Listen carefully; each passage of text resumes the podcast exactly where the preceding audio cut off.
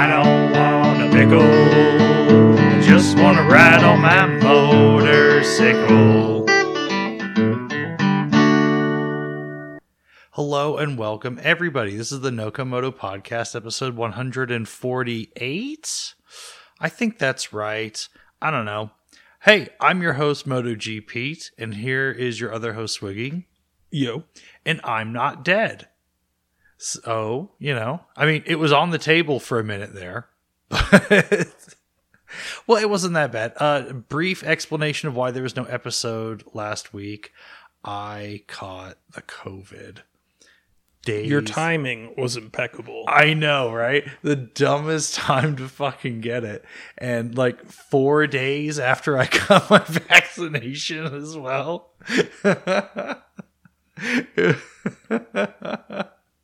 Lucy sent me a text and she was like, way to beat the odds.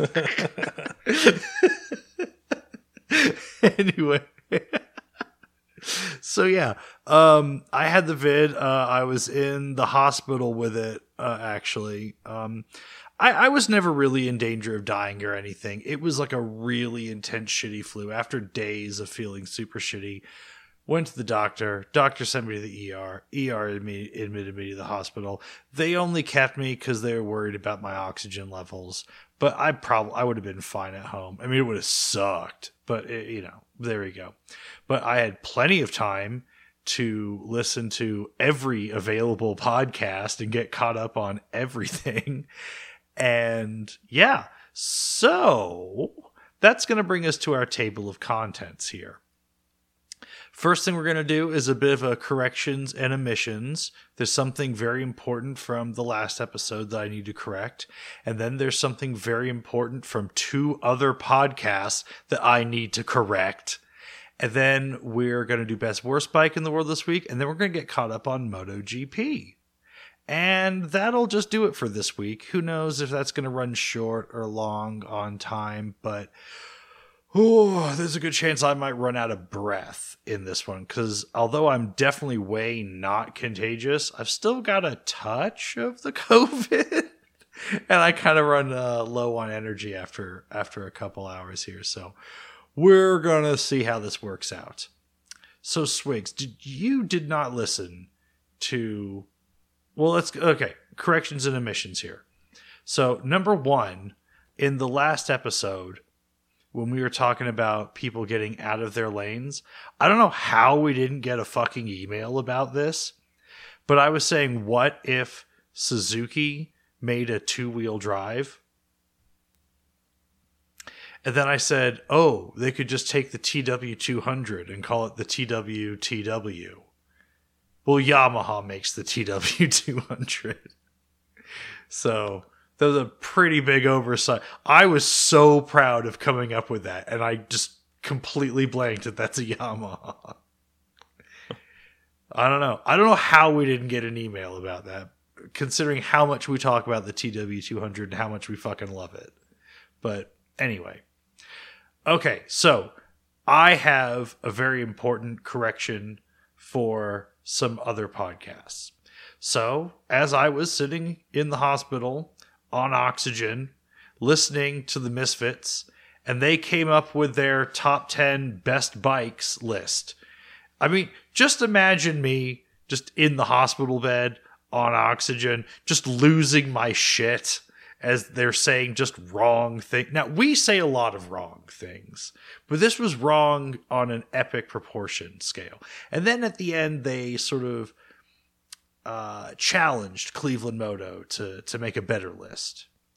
So I listened to that, thinking, you know what, Steve, uh, uh, Steve, uh, Phil will fucking take care of me, right? Because I've said on on any given day, the most credible person in my world is either Miss Emma or Uncle Phil, right? Depends on the day. Well, they both let me down. I, Phil got it improved the list like improved half of the list and and on that half that he improved i completely agreed with everything i was like yes everything's right it was really the second half well no shit went right off the rails from the number okay so okay Whoa. I have shit to say about this. All right. So the Misfits named like the number one, like best motorcycle of all time. Yeah, all these are supposedly bikes in a different category or whatever. You listen to those fucking episodes, listen to what they say, and then press play on this again. Okay. And I'm going to set everything fucking straight. So, number one, the Misfit said the Super Cub or the Honda Cub was the best motorcycle in the world for whatever category that is. I like economical little thing, underbone motorcycle, small displacement motorcycle, whatever you want to say. Which is the correct answer? Cleveland Moto decided that the Trail 90 is somehow better.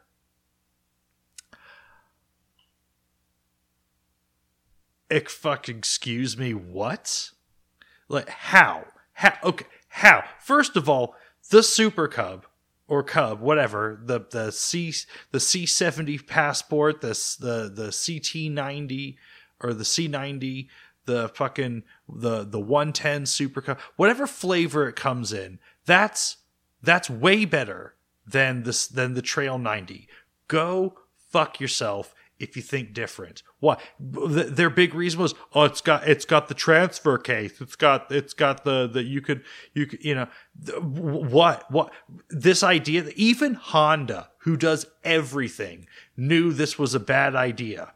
They didn't bring it back until the CB nine hundred, and and and. Mm, and there it largely served as an additional control that you could accidentally hit to grind your gearbox into tiny metal shavings.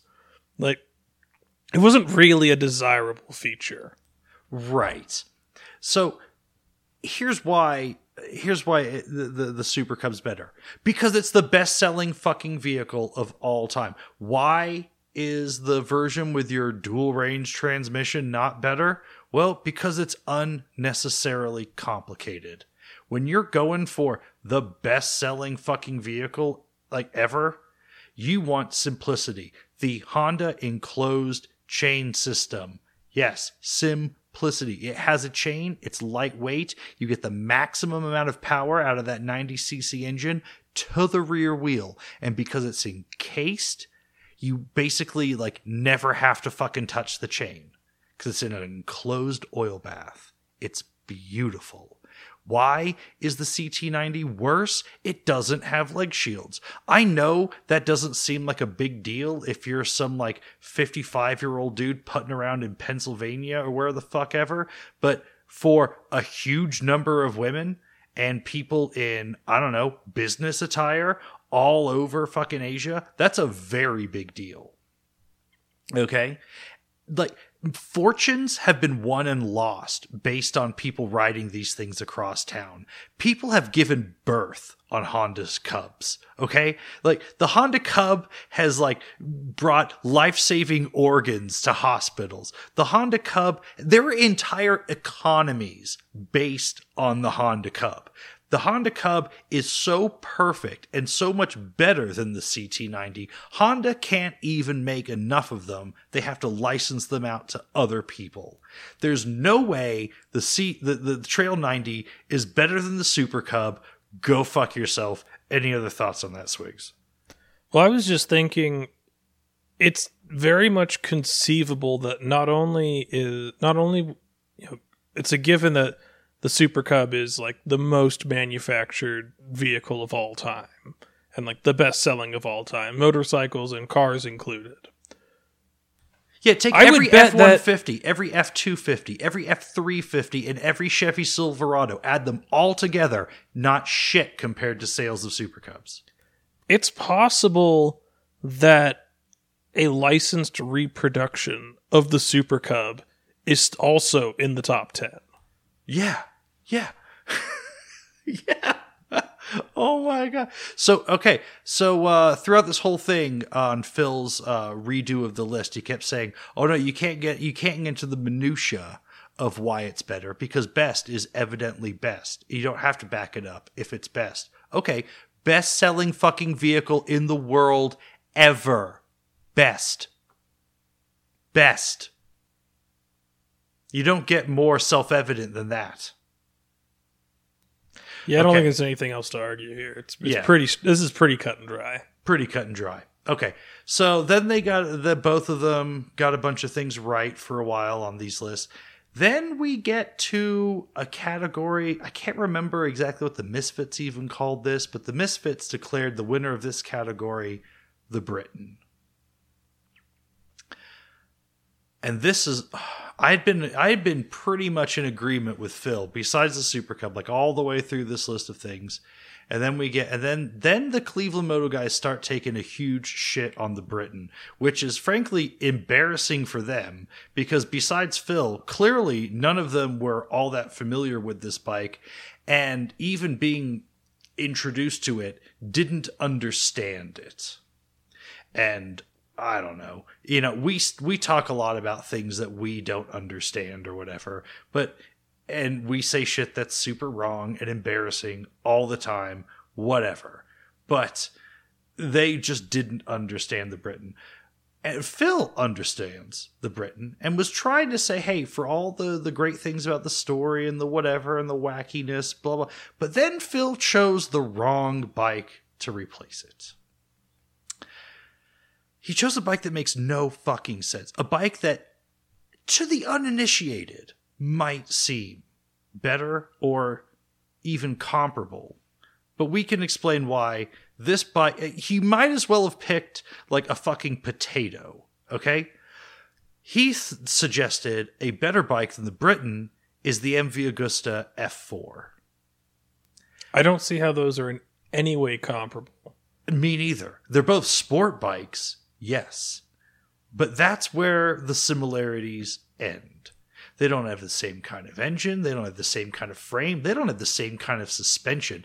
I'm not even sure they have the same kind of ignition. They don't have the same ergonomics. They don't have the same anything.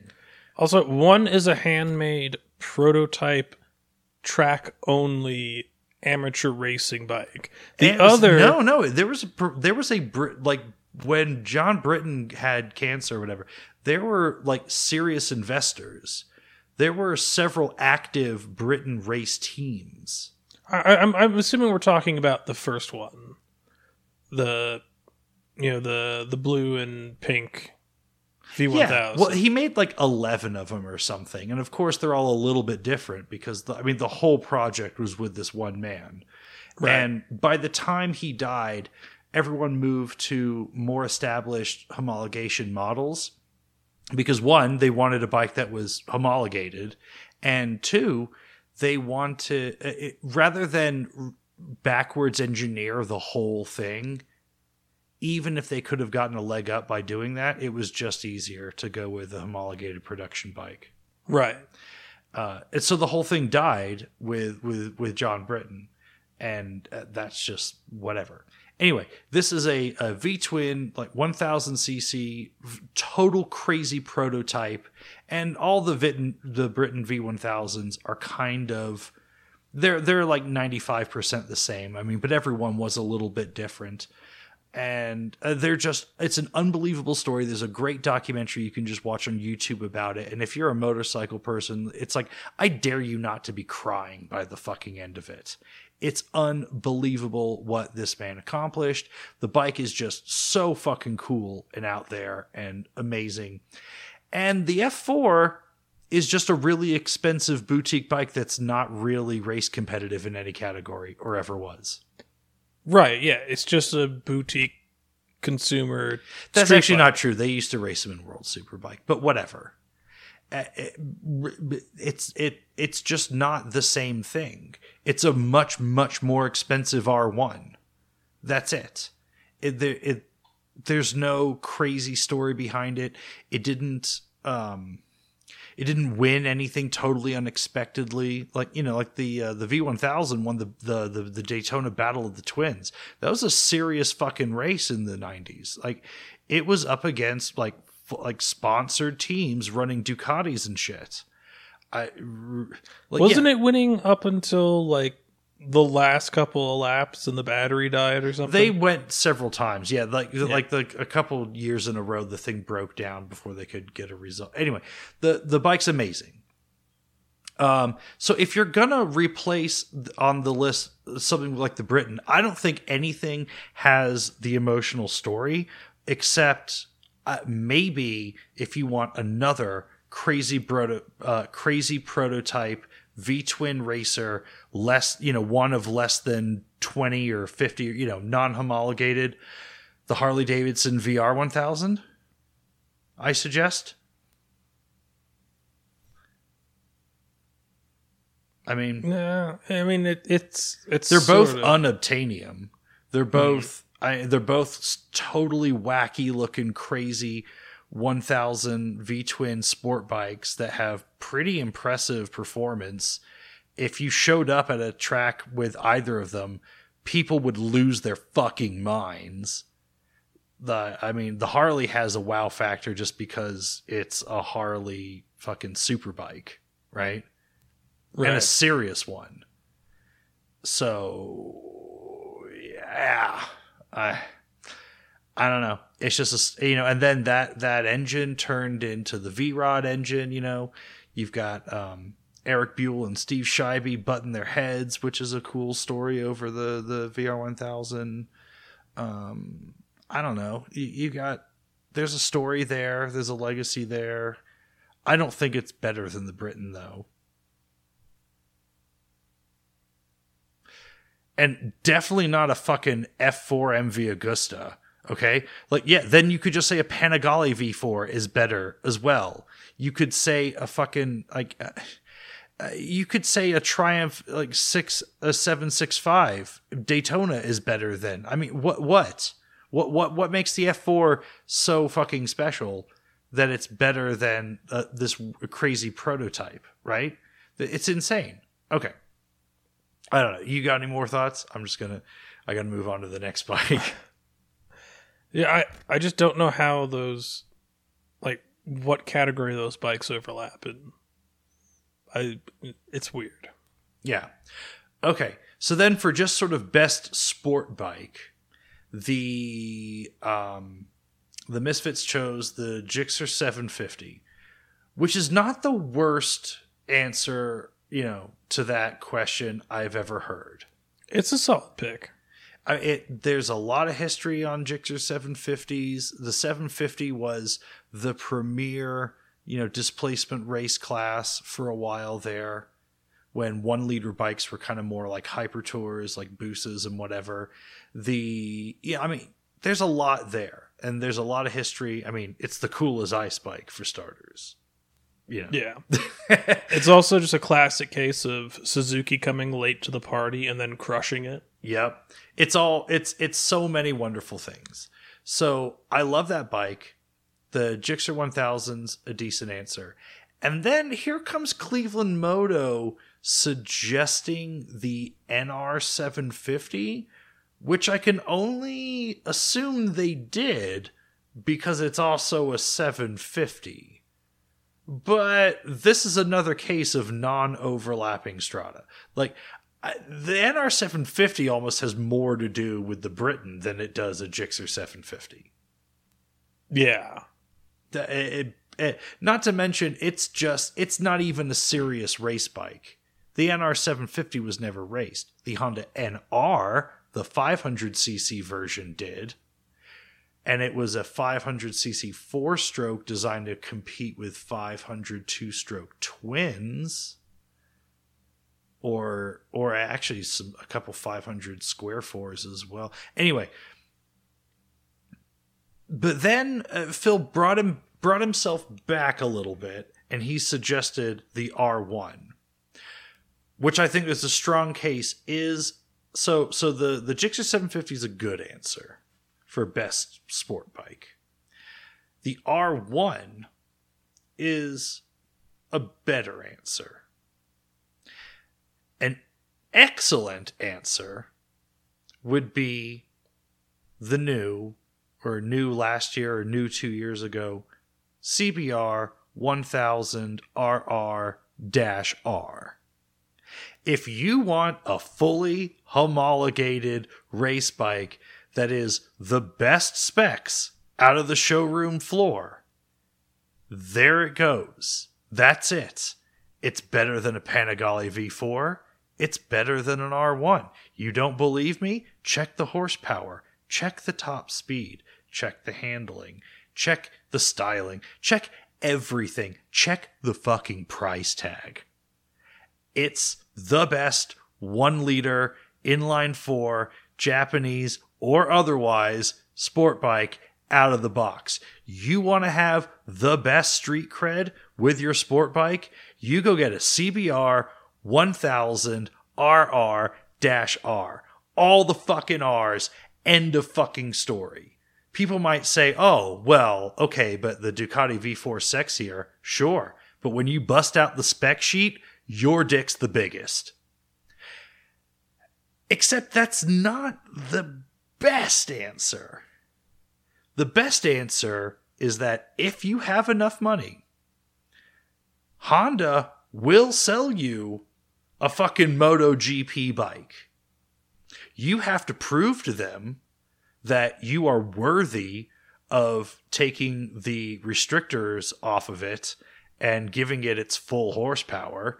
You have to pay extra money for the crazy metallurgy for the like titanium plus like who knows what secret ingredient makes those those valves work uh, you have to i mean whatever I, who knows how many miles you'll get out of it before you need Honda factory support to keep the goddamn thing running. But hey, if you're just a millionaire and you want a GP bike, boom, boom, Honda will fucking sell that to you.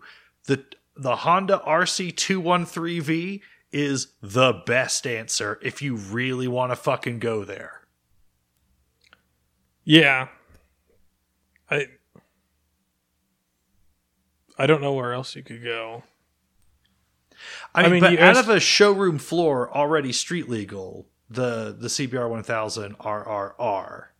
I mean that's that's it. That's it right now. That's best. I think so. Yeah. I mean, it may cost you like four hundred thousand dollars when all's said and done, but well, that's the two one three V. Yeah, which is not a homologation, and it's also probably going to be tricky to make street legal. I bet it's possible, but definitely tricky. um, right, and then uh, the last one that I took issue with is the Misfits for some sort of like uh, oh no no no best Harley.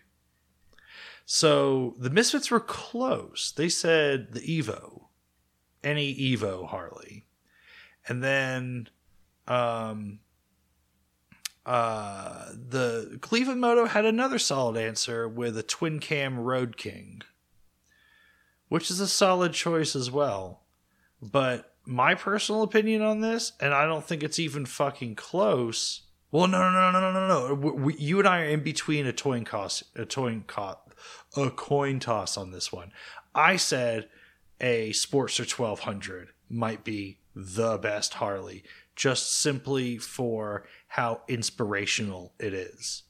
Uh, certainly in North America, aspirational. No, both. Mm, yeah, mm, yeah. And you actually suggested a really interesting one. Oh, the uh, the XR seven fifty. Yeah, the Evel Knievel bike, or the bike everyone know the, the the I think the bike he was most photographed with. Yeah, yeah, the one he jumped Caesar's Palace with, or mostly jumped Caesar's Palace with. Yeah, he did clear it. It's just the landing was a little bit sketchy. Didn't stick it. No. well, there's that, and it's also just a legit race bike, and there's a street and a, a dirt version of it. I don't know if it's the best Harley. I think it might be the coolest Harley. And since Harleys aren't about performance, it's it's all about cool factor. That might be enough to make it the best Harley. If yeah. I just think of how fucking cool an XR750 is, that's pretty fucking compelling It's pretty good. I think I think I've convinced my. You're right. It's the Evel Knievel bikes, the best Harley. That's it. Yeah, all the paint jobs are there, like all that cool Evel Knievel number one stuff, all that. Uh, it's it all this, the the stripes. Yeah, that's it. Okay, and then the last category was the Misfit said like any Honda seventy, which is fucking weird. Is this for small displacement? I guess like mini bikes or whatever for mini bikes. The bet. Um, I have a. I'm not. I don't know that I'm ready to uh to say this yet, but here's my feeling on this. Um, Honda's gone off their game on the mini bikes. I I don't I don't consider the Grom and the Trail 125 and the new monkey bike mini bikes. And on top of that, I, I think if you're going for like a mini bike in terms of vintage cool, you can't do any better than Bultaco. And I think SSR eh, we need a couple more years, but I think SSR is a is in the next couple years going to be like like they're going to outdo anything that old monkey bikes or old Bultaco old Bultacos did in the 70s. I think in the 20s SSR is going to have a golden age of mini bikes and everybody and their cousin's going to fucking have one and it's going to be glorious. And fuck you Cleveland Moto, you guys bought a fucking crate of them just to fuck around with. You didn't buy a crate of of monkey bikes, okay? I mean, Grumpy Sewer Guy probably got close to it, but you know what? You bought a crate of SSR mini bikes. Why? Because they're the fucking shit. They're better than any Honda 70 of any time ever and your weird Super Hawk equals a VTR 1000 equals an RC51 argument is just complete nonsense, and you knew it was when you said it. So there you go, everybody. Listen to the Misfits, listen to Cleveland Moto, and then I and Swiggy have finally fixed the list. And I, you know, set everything straight. okay. Now we're half an hour in with corrections and omissions. It's maybe the longest we've gone before best worst bike. Well, if you're gonna have the balls to say like the best, uh, um, and you can't if uh, especially when you like start comparing sport bikes that have nothing to do with each other. Sorry, that's my jam. That's my sweet spot. Okay, like mm, okay. Whoa.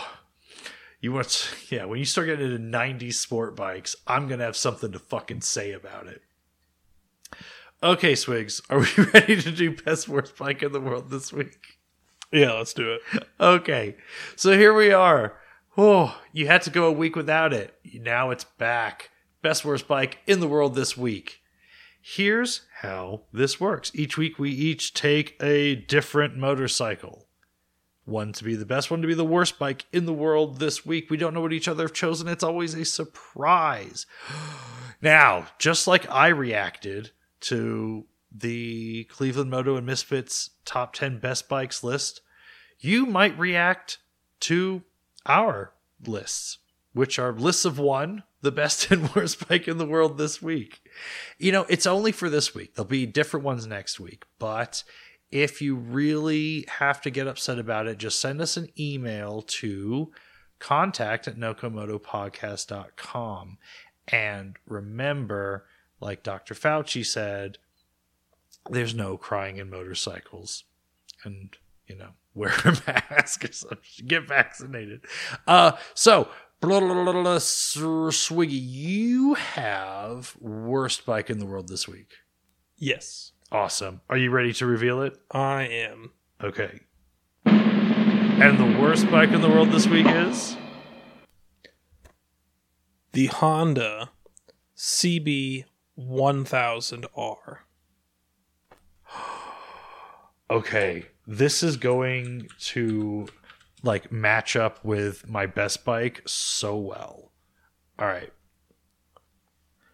So so CB 1000R, for those of you who are not familiar, this is Honda's neo retro style UJM. It's their half-assed retro bike. Yes. Now, it's interesting that they went with full assing the CB 1100 and not getting it right. And now they've half assed the the 1000R.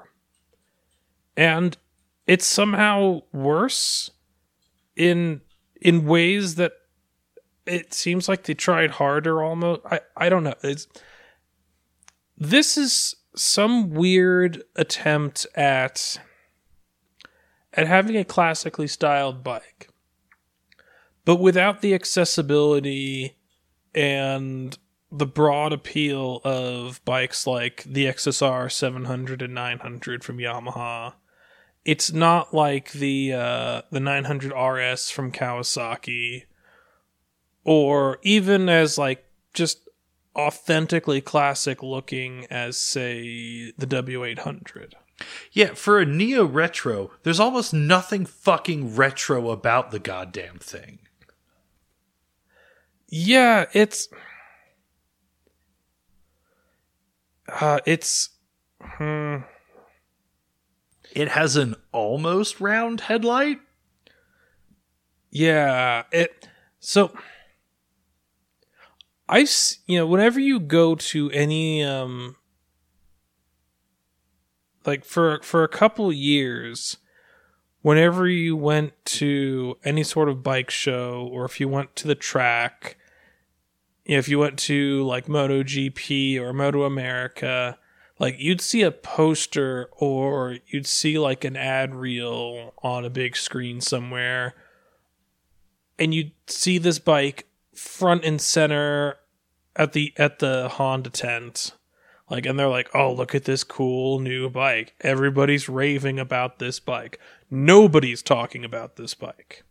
I don't know who's interested in this bike. I see a lot of moto excited about it in Las Vegas at, at AIM in Las Vegas for about four minutes, and then everyone walked outside and promptly decided not to test ride one.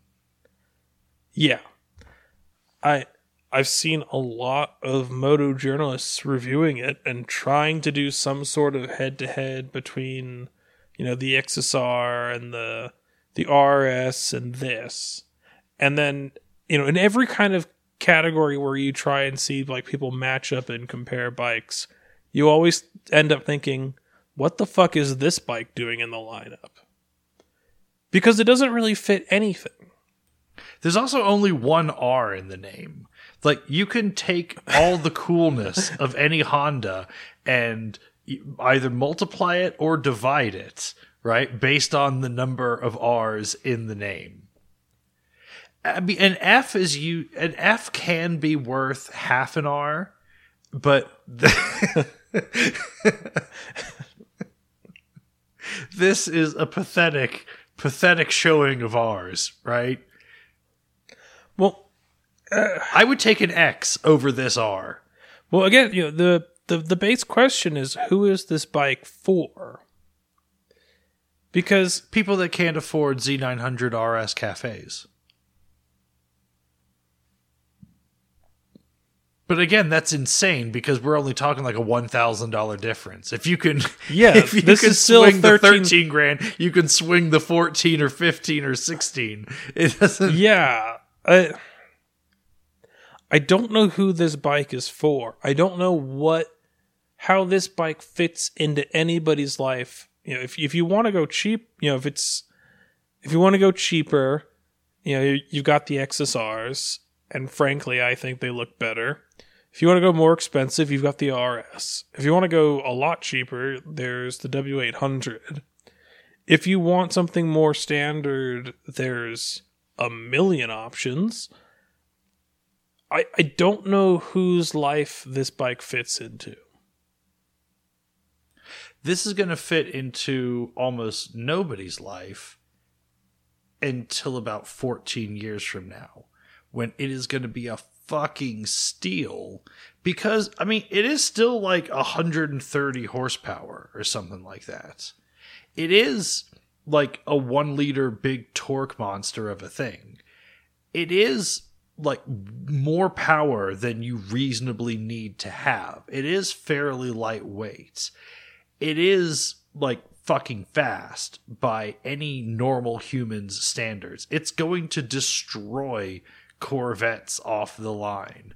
It you know, it but it's just worth too much money right now.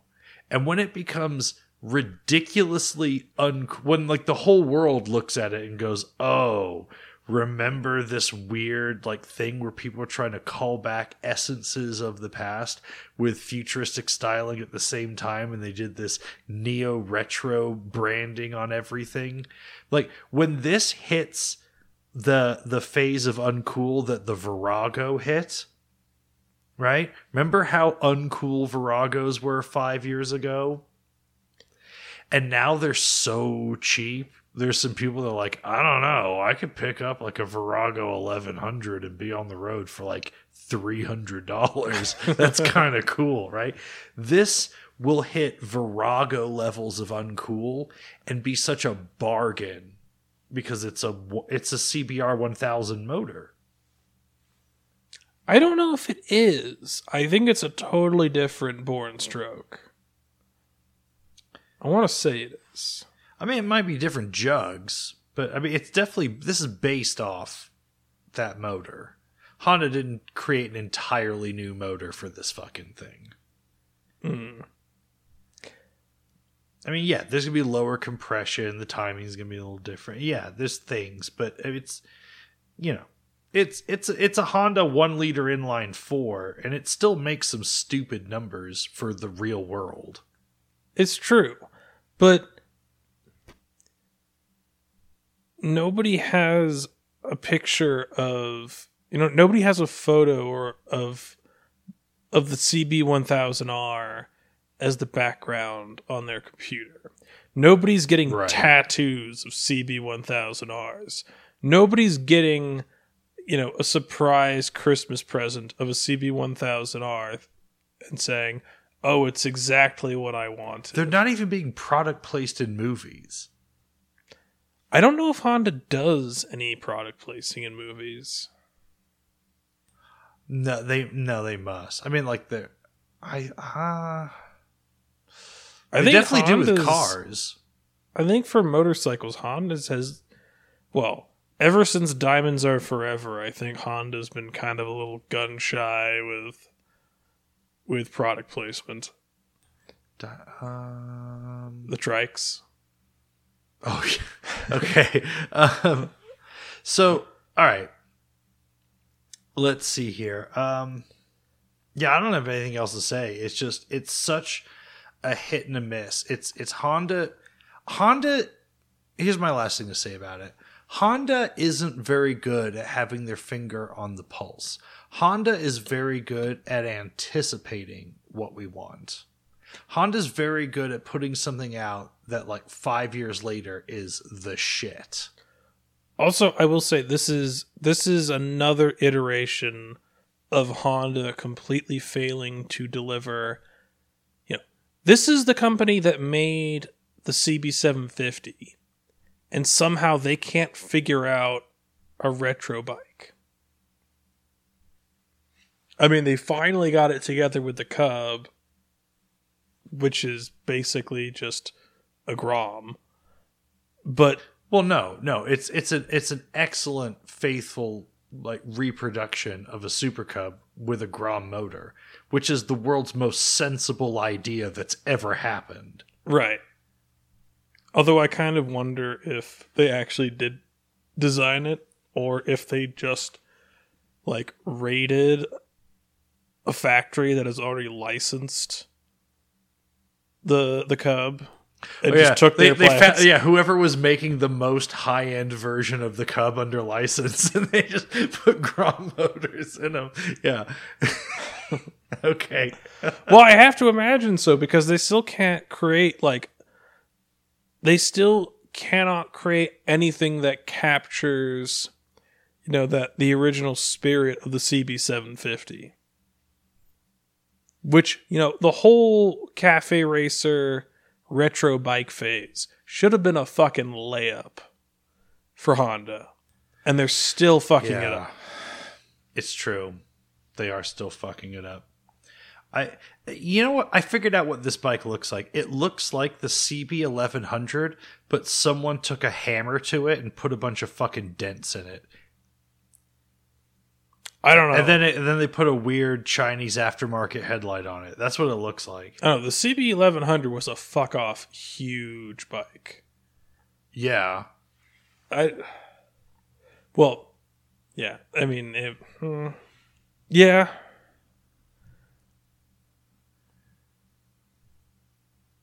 All right, should we move on to best bike in the world this week? Yeah. Okay, I'm really excited about this. So, the best bike in the world this week is the new 2021 MV Agusta F3 Super Veloce. Holy shit. This is everything that's wrong with the CB1000R is right with the F3 Super Veloce.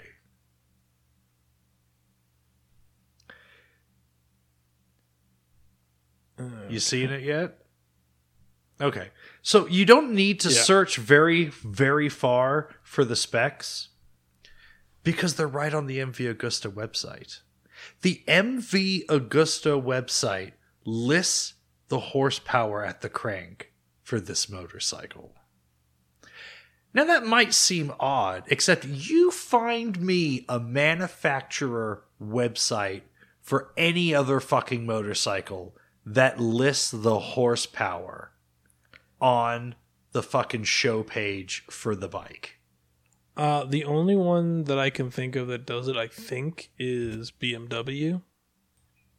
B- I, do they? I don't think BMW does, but they might. They do. Anyway, But it's a move of supreme confidence from a manufacturer. You want to know the specs for this bike? Here we go. MVAgusta.com. Ba-da, ba-da, ba-da, ba-da. Here we go. So, do, do, do, do, do, do. The Super Veloce 2021. So, okay. What does it tell us? It tells us the horsepower, which is a very respectable 147 horsepower at 13,000 RPM. Max speed they put in kilometers. I mean, it's fucking Italian. This is this is the fucking eurozone, right? This is so 240 kilometers an hour, which I think is uh 150 ish, right? 150 something miles an hour. It's fucking fast. uh, yeah, 149. Oh, okay. I was pretty fucking close doing the conversion in my head.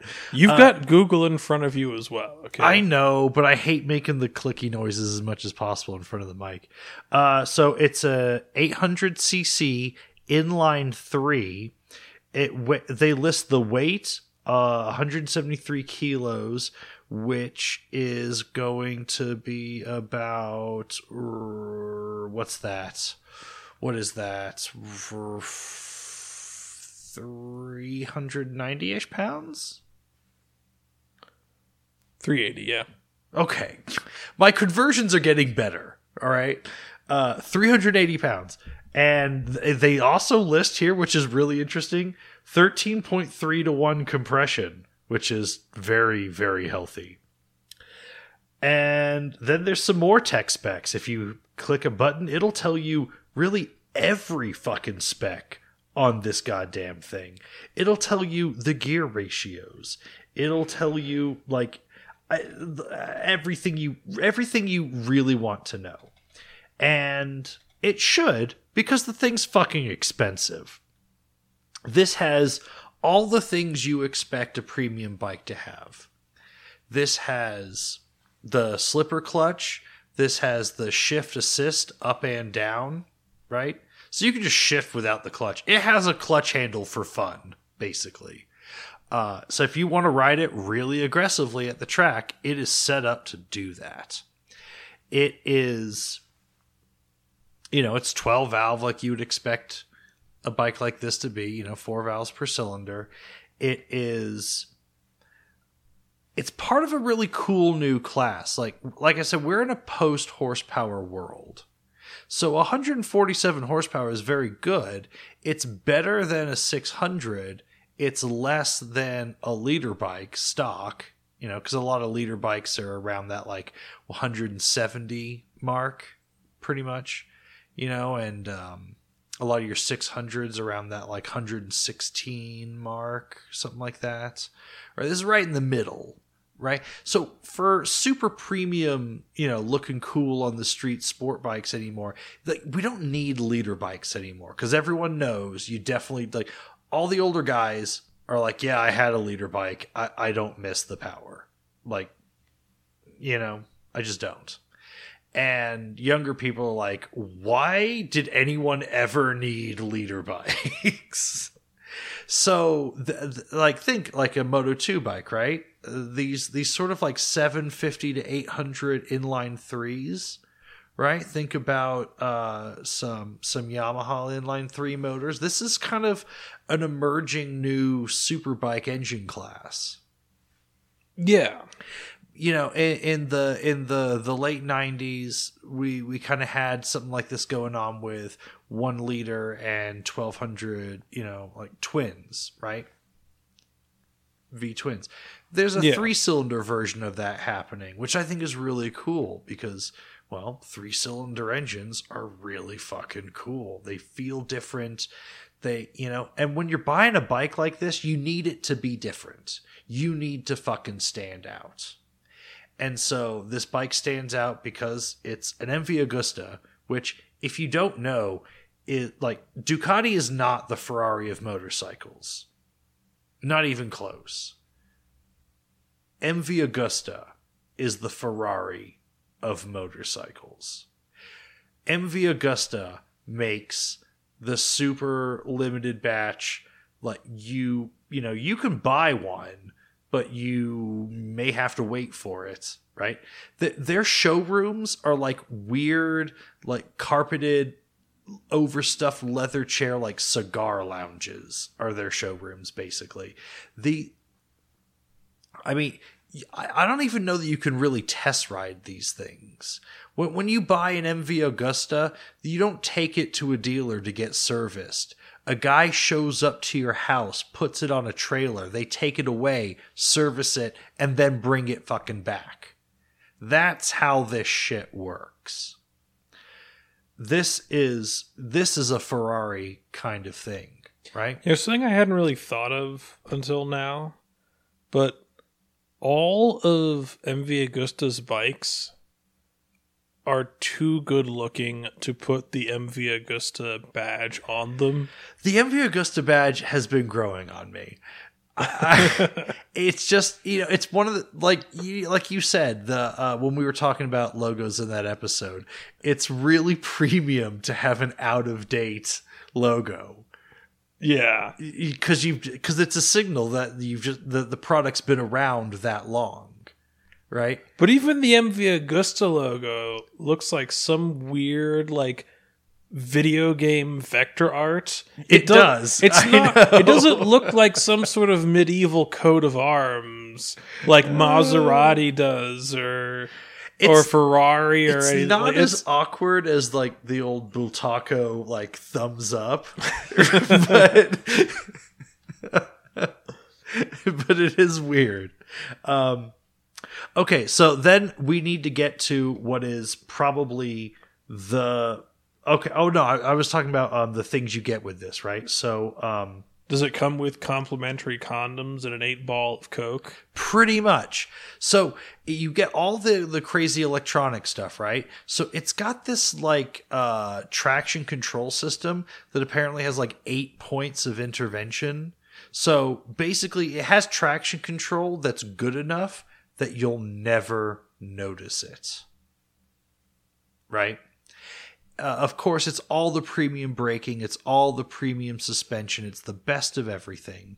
You know, it's like it's it's like you know when you're buying like a new Porsche or something. You know, it's like why would you ask what the suspension is? Because the guy's just going to tell you the, the whatever the most expensive shit you can buy is. That's what's in this fucking thing. Um, my favorite thing about the electronics package on this is it has four power modes. Three of them are preset, and the last one is completely customizable. So there's three, there's four presets of mapping. Three of them make sense, and the fourth is just like, have fun. Because when you're paying, when this starts at 21,000 euros, I, I so this is a thirty thousand dollar sport bike. Uh, 23 and a half. What?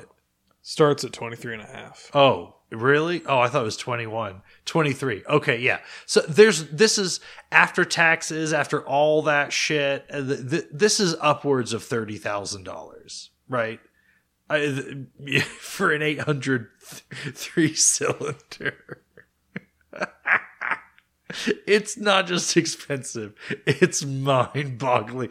It's more expensive than a loaded Goldwing, right? And, and that's a very silly thing. But that's a but it's a beautiful thing. So so the the last thing that you're getting with this and that and this is the most important thing is the styling.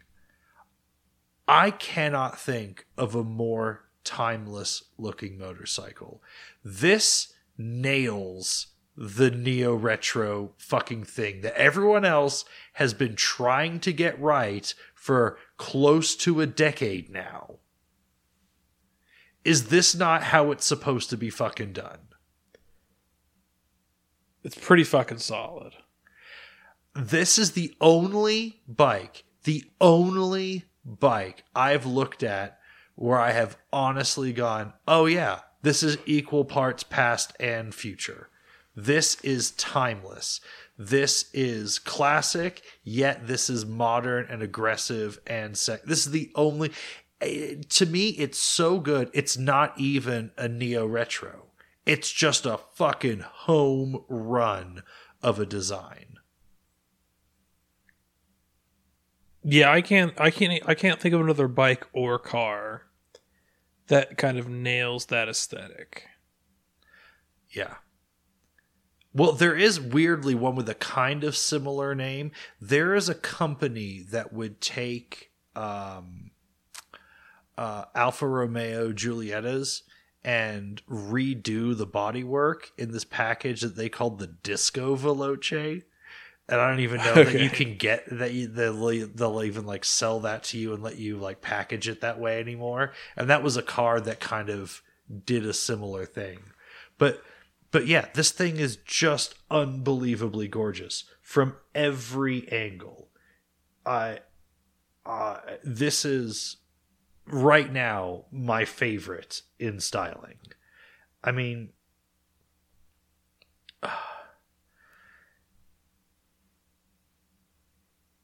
yeah, I. Oh, it's so good. It's just so good. Someone needs to fucking send a picture of this to Honda and be like, "Yo, this is how you fucking do it." There, there's a couple weird things about this that it's sort are of worth. it's this weird sort of like Star Wars meets Goldfinger meets Apple meets Spaceballs. Like it's kind of all over the place, but it just fucking works. Yeah, I mean, and, and like, I love the F three. The F three was cool. The only problem with the F three is it wasn't the F four. It didn't really have its own personality, right? One, the F four has like amazing reliability issues, and who knows? Maybe this does too. I haven't heard they're as bad though. And the F three is a very up to date uh, very sexy, very exotic looking, wonderful um wonderful thing but this version of it oh really really fucking does it for me and it's like um how do you hmm I, the the little touches of things that you get with this. So, um, I have never seen another motorcycle that has this weird brace across the top of the windshield, for example. Yeah, it's Um, the the two tone bodywork works in like every color. Uh, they say it's supposed to be reminiscent of the um, of the old MV Agusta race bikes, but like the old MV Agusta race bikes look just like old 60s Honda race bikes. They just look like the old Honda RCs. I, I don't know how it's especially reminiscent of that. I I guess it does have like the two tone bodywork kind of works the same way, but I love this fucking missile look with the headlight. I think it's great, and uh, it's just all the lines are fantastic. The trellis frame is just fucking perfect, being painted the right way, and then like the F4 had that super signature um, exhaust with all four pipes underneath the tail. I am in love with this triple exhaust coming off the side. For a modern like factory exhaust system, you can't tell me that's not a home run. Um, the seat looks completely unusable and uncomfortable in the way that only a super exotic Italian sports bike should, right? Um, it pretends to have a seat that looks like you know I, I i believe you can support the weight of a supermodel on that who's the only person that should ever be on the back of this thing even Um, just like yeah. really, really overly elaborate touches, like the spokes on the wheels. Oh, oh, you want to talk about overly elaborate touches. I don't know like who thought this was a great idea, but you know, it doesn't really matter when you're talking about something this fucking expensive. But if you can find a picture of the non-exhaust side, the center hub for the wheel is star-shaped. And then therefore the sprocket is star shaped around it. So you can't just put, you can't just buy a fucking rear sprocket for this thing. You have to get one from MV Agusta or have someone custom machine you a fucking sprocket that'll fit.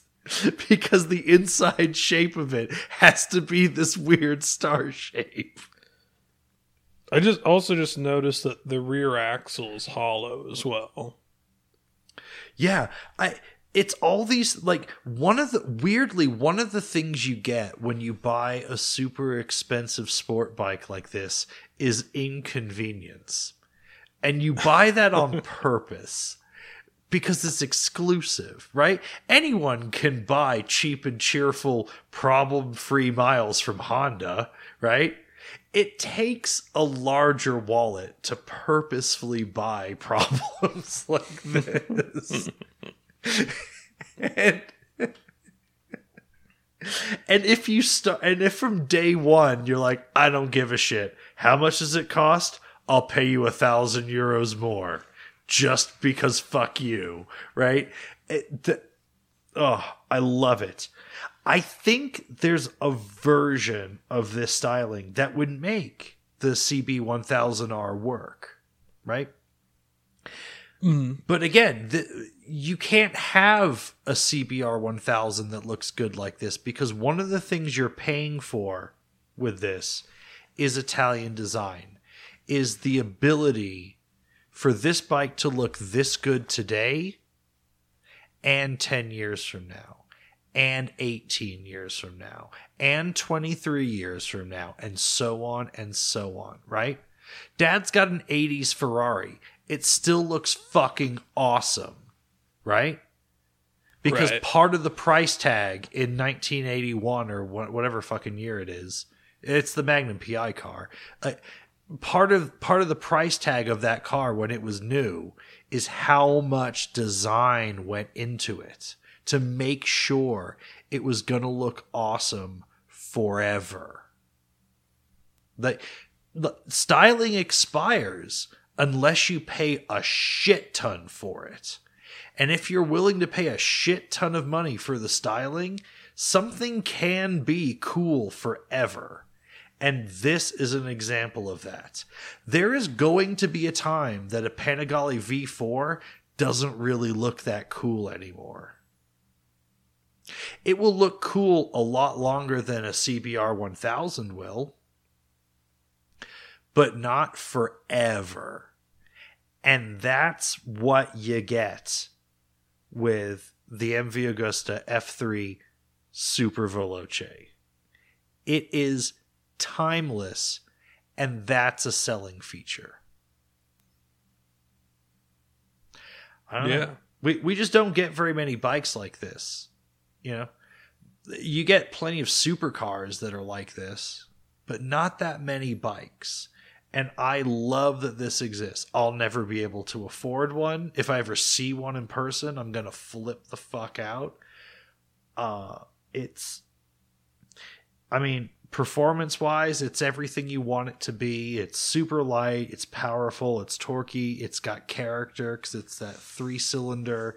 It's it's so many good things. Um, yeah, I sh- if you have the means, I highly recommend. Right? Yeah.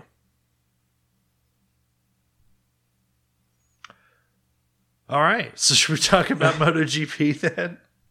Let's do it. Okay, so uh, we got to get caught up on Portimao and uh, Jerez. So, how do you want to do this? Do you want to do GP for both races, then Moto 2 for both races, then Moto 3, or do you want to do all of Portimao and then all of Jerez? Uh, let's do all of Portimao and then all of Jerez. Okay, which class you want to start with? Uh, let's start with uh, Moto 3. Let's just go ascending order. Okay, so who um early on in the race who fell out? Um well no, Portimao is where McPhee had to do the was it uh Portimao McPhee had to start from pit lane and 10 seconds, right? I, I kind Or of was that just Jerez? don't want to talk about McPhee anymore. Okay, okay, I don't And either. then Mo- okay, we've- well- McPhee doesn't. McPhee is dead to us. Cool. I'm I'm good with it. I'm good with it. He's getting enough broadcast time. right. for Well, I his- was just gonna. I, I was only gonna bring it up to say, you know, of course, like it's uh, okay. Uh, so the big story of Moto three is once again Pedro Acosta showed up and destroyed. Right. So he didn't win the first race, but he won uh, the second race, and then he won Portimao. Right. Yes. So this was his second win in a row. Um, this kid's fucking hot, and he was pretty much up at the front the whole time. Just um, they people are already sort of comparing his Moto three debut to like Marquez or Rossi, and thus far that's earned it's very unusual to see a new kid burst into Moto 3 this way. And usually when they do this is what ha- like they're on that tra- more often than not they're on that Rossi Marquez trajectory Well, that's. Tr- I mean, but well, it's also a very small sampling that we're u- basing this off it happens so I don't know. rarely I mean, here, I mean, we also kind of felt, you know, everyone felt the exact same way this far through the season for, um, Like Quadraro. uh, like Quadraro and, you know, Jorge Martin and Bezecchi. It was a very similar feeling. Yeah, well, also Binder. Uh, Binder. Oh, I don't know. I don't know anyone's ever blown up Moto three the way Binder did when he won that championship. F- People forget about it, but you watch. also, Danny watch- Kent, who Oh yeah, uh, nobody's talking about anymore. Danny Kent, the the McPhee before McPhee.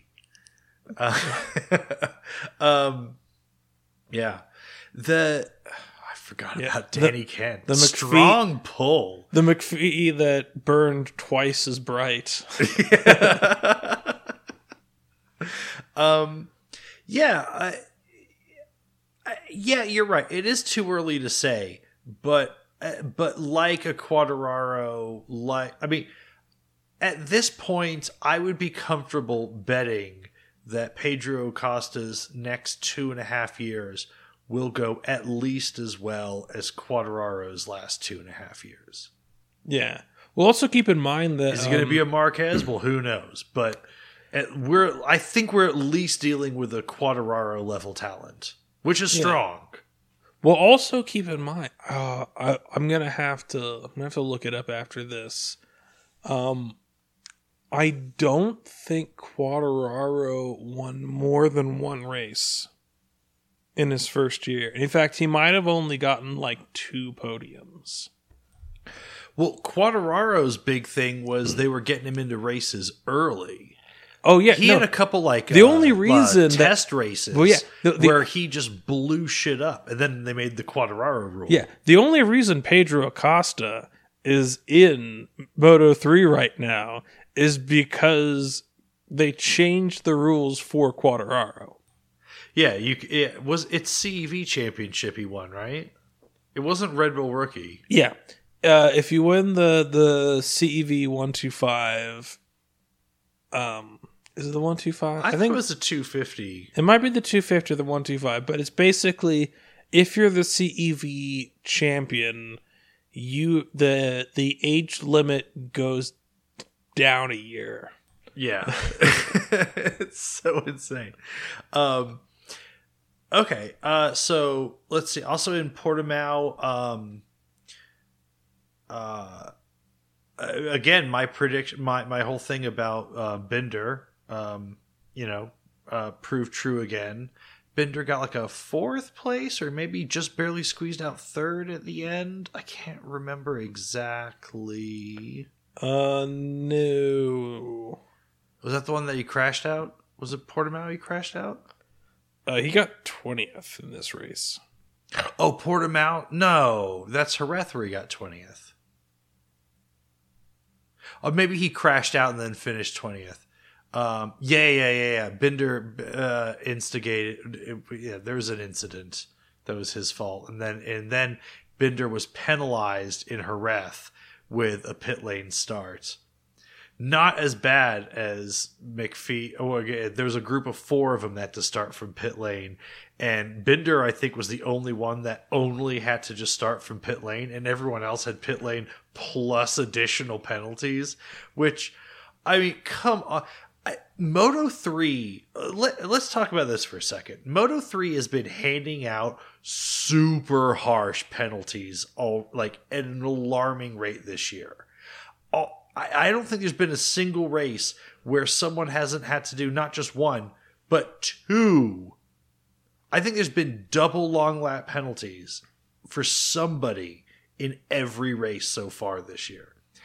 I uh, I feel like multiple- qualifying. Yeah, I feel like qualifying is like more closely monitored than actual races at this point.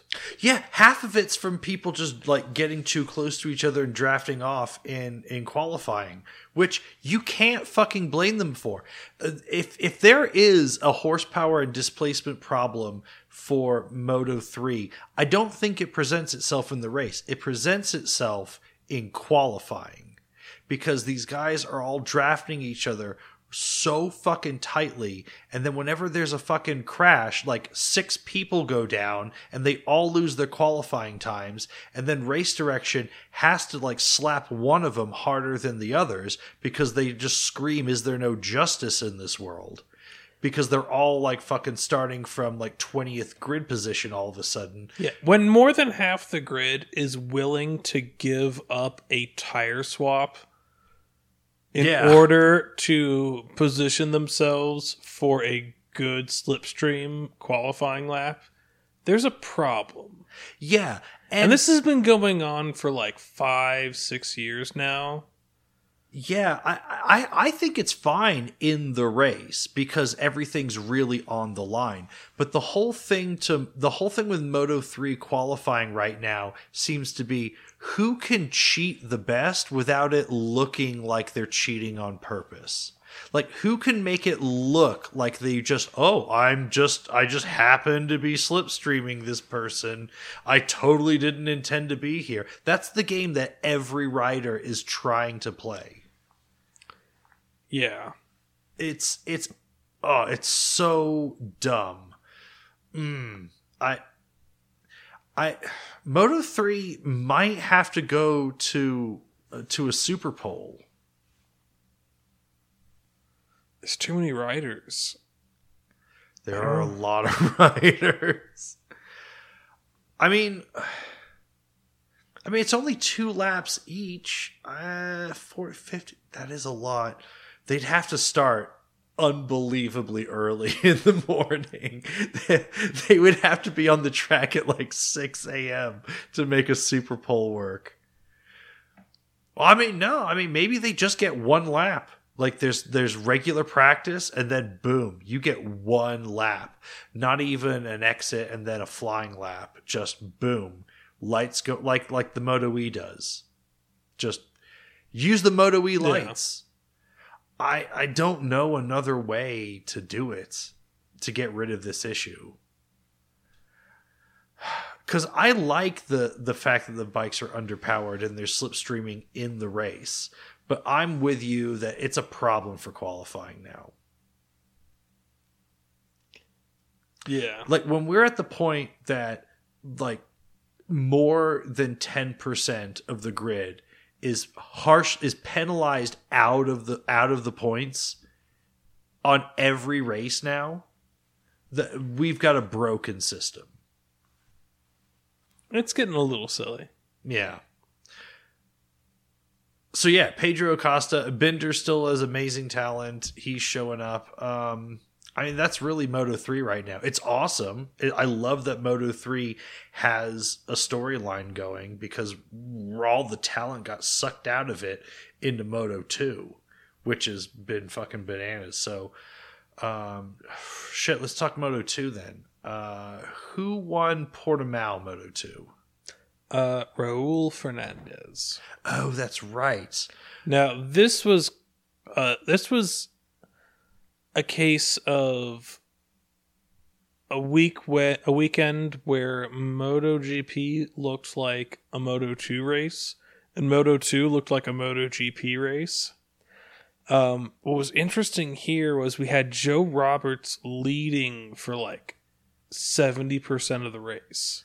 Yeah, he only got back to fourth place on like what the last three laps or something like that. Uh, the last three or three to five laps or so. Yeah, he But lost a bit, him- but he had front running pace for almost the whole race. It was For a long time. because he started in the third row, like Hmm. ninth grid position, something like that, ninth or tenth. Uh, he started in uh eighth. Oh, okay. Well, still, Yeah. uh, that's third row, uh, and and he fought his way up to the lead, and he held it. And like the whole time, I was just like, "He's gonna fucking crash! I know he's gonna fucking crash." Uh, What was crazy is um, yeah, when when Canet got ahead of it, Canet was riding. It was the most desperate le- when when Canet took the lead. It was the most desperate leader I had ever seen in my life. Yeah, Joe He didn't looked- just give it up. Joe didn't just like have his lap times drop off. They had to fucking wrestle that away from him. And Canet looked like he was going to crash in every turn. Like, Canet always looks like he's gonna crash. Mm. He's not the smoothest rider, yeah. but now, so yeah, and, and Joe Roberts did fade a little bit at the end, and he was starting to drift back a little bit. Um, but then he got barged in on by Remy Gardner in like the second to last lap, and ah, it's a little, it's a little, it was. Remy Gardner is my favorite right now in Moto 2, by the way. I mean, I'm a little, I'm a little bit miffed that he he got that took that podium away from Joe Roberts, especially rubbing in a very tight, very questionable move. It was, but it But- is a racing move. It, yeah, it- yeah, yeah. Joe You got to give it third to to fourth He- right at the end yeah, there. like he had to go for it. Of course he did. So here's here's my here's why I'm not pissed about it. Like even on an emotional level, on the logical level, it's racing. So it, you wouldn't want it to turn out any other way because you know whoever's fastest is fastest, and you want it to be that way. You would i as much as you would be like, oh, I wish I could just wave a magic wand and change the results and have my guy win. You would actually hate your life if you were able to do that. Right. So so that and and then every win that your rider had after that would be meaningless. So one, I'm not upset. Two, I think it's Joe Roberts' best result, and I can't be upset if he's just had his best result. I know he had a fourth place before, but he also started in fourth. oh, he's had a podium before. When did he, He, have a uh, podium? He had a I'm third for- uh, last year. I don't know about that. He may have, but I thought that fourth place last year was his best result, and that was starting. no, he's had a podium. I, I think this was his best result in terms of, like, not just his best result, like in terms of grid position. This was his best race. The um, starting from eighth, leading for so many laps, keeping a front running pace for so long, only getting that podium snatched right at the last second. This was really strong. This was really strong. In in what we've what we've said is an unbelievably stacked field. Right? Yeah. I mean, we're talking Remy Gardner. We're talking Bezecchi. We're talking Canet. We're talking. I mean, it's didn't we say like the top like the top like eleven places on this grid could win on any random day, Yeah. something like that. This these guys are all hot shit. I the average talent in Moto 2 is so super stacked for and, and then at a at a, a a track like Jerez that so many of them know so well as well like mm, like this isn't a weird this isn't like this isn't Qatar this isn't Argentina this isn't COTA this is a serious track that if you want to put a serious championship run together you need to be good at this is Jerez. This is where everyone decides. Well, no, we were still talking Portimao. Sorry, we haven't moved on to Jerez yet. Um, but Portimao, I mean, this is Europe, right? This is not a flyaway. This is not a weird one-off race. So, anyway, I thought it was really great. Um, Remy Gardner again putting in those super consistent podiums. Remy Gardner's podiumed in every race so far, right? Uh, I think he got second place twice. Oh, Porta. Oh, also commentator's curse. This was where uh, Sam Lowes uh, got pole again and then blew it on the first fucking corner. And uh, this probably makes me a bad person, but I was happy not because Sam like crashed, because it just it just rained on the fucking commentators parade so hard. Yeah. I I hate their favoritism. I hate it so much. I okay. All right, let's move on to the GP. Uh, remind me who who GP was won by. Um, Quadraro. Oh right, right, yeah, yeah. Quadraro puts it together in this one. Um, I I don't know. I at this point I now almost get more disappointed when Quadraro wins because it's it's like when Alex Marquez like pulled off that hat trick, you know, uh, three was it two years ago or three years ago? Two years ago. You know when he finally like had a late season drive to take Yeah. the the Moto two championship, and you know he wins it one time. It's like okay, you know these things do happen, but we we've seen enough out of Alex to know that this isn't really a big sea change event. Then he wins two more times, and it's like, ah, fuck. Now I have to take this seriously. yeah. well, I, I'm kind of starting to get that kind of vibe with Quadraro, just because he's had so many, you know, good season starts. he's so hot and cold. Yeah. and now you know it seems like he has arm I- issues again like he's got serious arm pump issues Well, we'll get to that with Jerez, yeah. Uh, so so um, everyone's uh, the the number one thing that I heard people talking about in this race was he looked like Lorenzo, is what everyone kept saying. right He just got out there and he put in those laps and he just led it masterfully and no one really got that close to him. I mean, he yo-yos a little bit more. It's he's not. A, I don't think the the the Lorenzo comparison is that um, is that fair because I think Lorenzo was. I think Marquez looks more like Lorenzo, not necessarily in the writing style, but the way he puts lap times in. Like they get out there and they just keep fucking charging out there. Quadraro yo-yos a little bit at the front, doesn't he? yeah and he's also just so hot and cold at this Yeah. point Yeah. Um I mean after that, like other news, um was it was this the race where Rossi announced that he's gonna have his own team next year? uh i'm not sure Well, that happened in the last two races. Rossi Yeah. announced there's going to be a VR46 Moto MotoGP, but yet Rossi hasn't announced his actual retirement. So, does he is he creating this team just so he has a place after Petronas kicks him out? i don't because I think Petronas. Okay, uh, so so let's skip to MotoGP Jerez, right? Um, Rossi's fucking nowhere.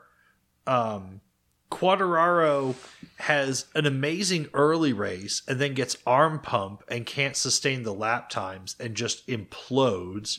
yeah Jack Miller runs a perfect race, which we'll get back to.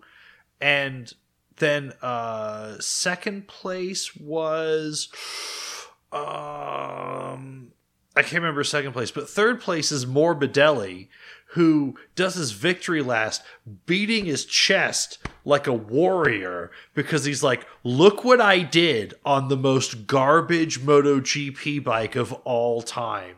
Because Yeah. Yamaha supplies a 2021 R1M for Quadraro. They supply one for Vinales, who, which who I don't know what he's doing on that team anymore. You want to talk about hot and cold, except almost all the time fucking cold. It's Vinales. And then they have to give Rossi a 2021 bike as well as a way to apologize for him not being on the factory team. So someone's got to fucking take an old bike. And it's Morbidelli. And he so deserves a better bike than Rossi at this point, right? Fucking poor ass fucking Morbidelli. What what's the guy got to do? You know? Multiple race winner last season, like really making shit happen on what is like like the, oh anyway. So okay. Let, uh, let, let's let let's wrap this up. Um, Moto two, Moto three. Okay, let's let's let's. I, you know what? Fuck it. We've talked about Moto two and Moto three, and they was pretty similar uh, to Portimao. Um, let's just end up. Let's just finish with talking about Jack Miller's win. Uh, Jack Miller fucking showed up in Jerez, right?